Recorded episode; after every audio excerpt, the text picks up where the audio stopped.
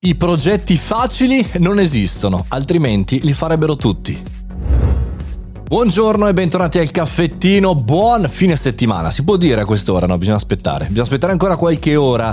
Non è così semplice dire quando si può dire il weekend, come non è semplice fare i progetti. Oggi vi porto una riflessione che spesso sento dire, raccontare anche da chi non ha troppa esperienza e che si lascia un po' scoraggiare da alcune situazioni. La situazione tipo è questa, eh, c'è un progetto che sembra il progetto che potrebbe salvarci il conto economico e anche un po' l'autostima Sembra mm, che vada tutto bene e che sia anche forse semplice da fare, sia tutto lineare, no? tutti i pezzettini che vanno a buon fine fino al giorno prima, il giorno prima della consegna il giorno prima del saldo il giorno prima dell'evento, nel caso degli eventi. E in quel caso arriva la criticità che io definisco mortale, ovvero, non so, l'inserimento di 100 ospiti o la sottrazione di 9000 situazioni per quanto riguarda gli eventi, oppure, non so, un cambio di consegna consegna, un cambio di brief per quanto riguarda i progetti,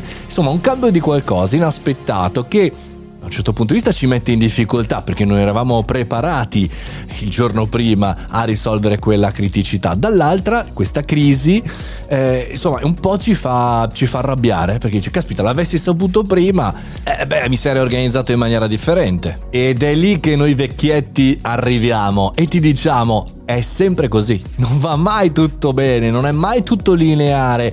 E se va tutto in maniera lineare, io di solito mi preoccupo.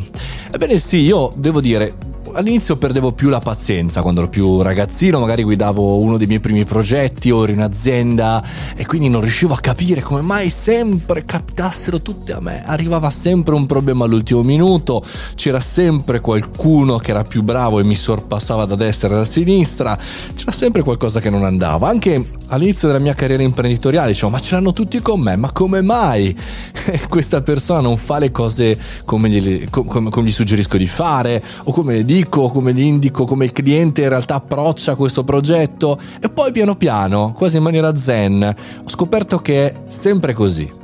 E l'abilità dove sta? Sta nel riuscire a essere un ottimo gestore di crisi. Anche nei lavori più semplici, la crisi può essere, non so, lo stampatore non ti manda la cosa, non arriva questa grafica, c'è qualche cosa.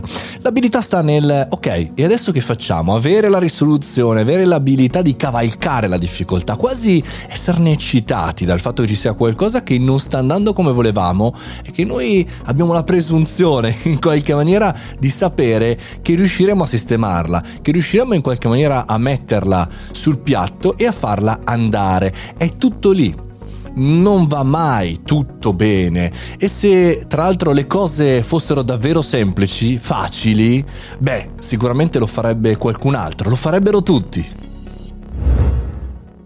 E con questo concludiamo la settimana del caffettino podcast.